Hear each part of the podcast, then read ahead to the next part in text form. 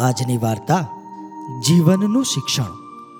ગરુડ પક્ષીના બાળપણની શરૂઆત ખૂબ જ મુશ્કેલ હોય છે. બાજ પક્ષીને બાળપણમાં જ આવી ટ્રેનિંગ આપવામાં આવે છે, જેથી તે પોતાના જીવનની મોટી મુશ્કેલીઓનો સરળતાથી સામનો કરી શકે. જ્યારે કોઈ પણ પક્ષી જન્મે છે, ત્યારે તે ઓછામાં ઓછા એક મહિના સુધી તેના માતા પિતા પર નિર્ભર રહે છે. તેના ખાવા પીવાથી લઈને જ્યાં સુધી તે ચાલતા ન શીખે ત્યાં સુધી તે તેના માતા પિતાની નજરમાં રહે છે. પરંતુ બાજ પક્ષીઓમાં આવું નથી હોતું. ગરુડ પક્ષી પાછળની તરફ ચાલે છે. જ્યારે એક બાજ તેના બાળકને જન્મ આપે છે, ત્યારે તેના બાળકની ટ્રેનિંગ તે જ સમયથી શરૂ થઈ જાય છે.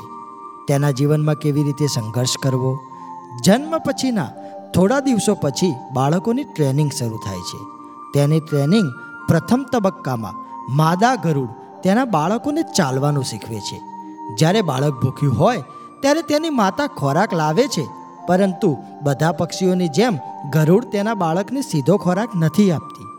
માદા બાજ ખોરાક લાવે અને તેના માળાથી કેટલાક અંતરે ઊભી રહે છે અને ત્યાં સુધી તેને ખોરાક નથી આપતી, જ્યાં સુધી તે પોતે ચાલી તેના પાસે ન આવે, જ્યાં તે ઊભી છે.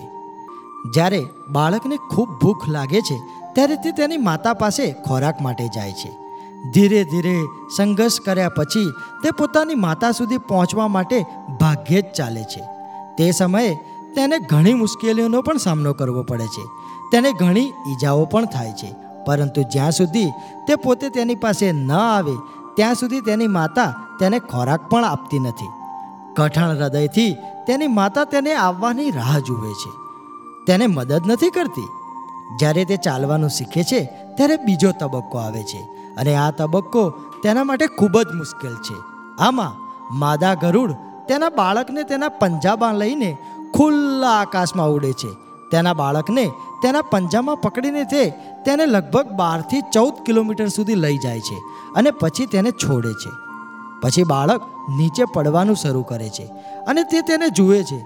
જ્યારે તેનું બાળક એક અથવા એક પોઈન્ટ પાંચ કિલોમીટર પર હોય, ત્યારે બાળક ડરવા લાગે છે કે તે હવે મરી જશે અને તેની પાંખો ફફડાવા લાગશે. ઉડવાનો શ્રેષ્ઠ પ્રયાસ કરે છે. તે પછી પણ જો તે ઉડવા માટે અસમર્થ હોય, તો માદા ગરુડ તેને ઝડપથી પંજામાં પકડે છે અને તેને જમીન પર છોડી દે છે. જ્યાં સુધી તે સંપૂર્ણપણે ઉડવાનું ન શીખે, ત્યાં સુધી તેની માતા આમ જ કર્યા કરે છે. આમ ગરુડનું બાળપણ શરૂ થાય છે અને તેને આ મુશ્કેલ તાલીમમાંથી પસાર થવું પડે છે. આ સખત તાલીમથી તે પોતાના જીવનમાં ઘણું શીખે છે. આ કારણે તે પોતાના વજનથી બમણા વજનનો શિકાર સરળતાથી કરી શકે છે અને તેને લઈ અને આકાશમાં ઉડે છે. આ તાલીમ સાથે તે મજબૂત અને શક્તિશાળી બને છે. ગરુડની આ તાલીમમાંથી આપણને જીવનમાં એક મહાન પાઠ મળે છે. દરેક વ્યક્તિ પ્રાણી કે પક્ષી તેના બાળકોને પ્રેમ તો કરે જ છે. જેનો અર્થ એ નથી કે તેણે તેના પર નિર્ભર રહેવા દેવા જોઈએ. તેને જીવનમાં મુશ્કેલીઓનો સામનો કરવાનું પણ શીખવાડો, જેના કારણે તે પોતાની પ્રતિભા બનાવી શકે અને વધુ સારા વ્યક્તિત્વનો વિકાસ કરી શકે. હંમેશા તમારા બાળકોને શીખવો કે જીવનનું બીજું નામ જ સંઘર્ષ છે. જો તમે તમારા જીવનમાં કંઈ પણ પ્રાપ્ત કરવા માંગો છો, તો તમારે સંઘર્ષ તો કરવો જ પડશે. મિત્રો સ્ટેટ્યુન બાય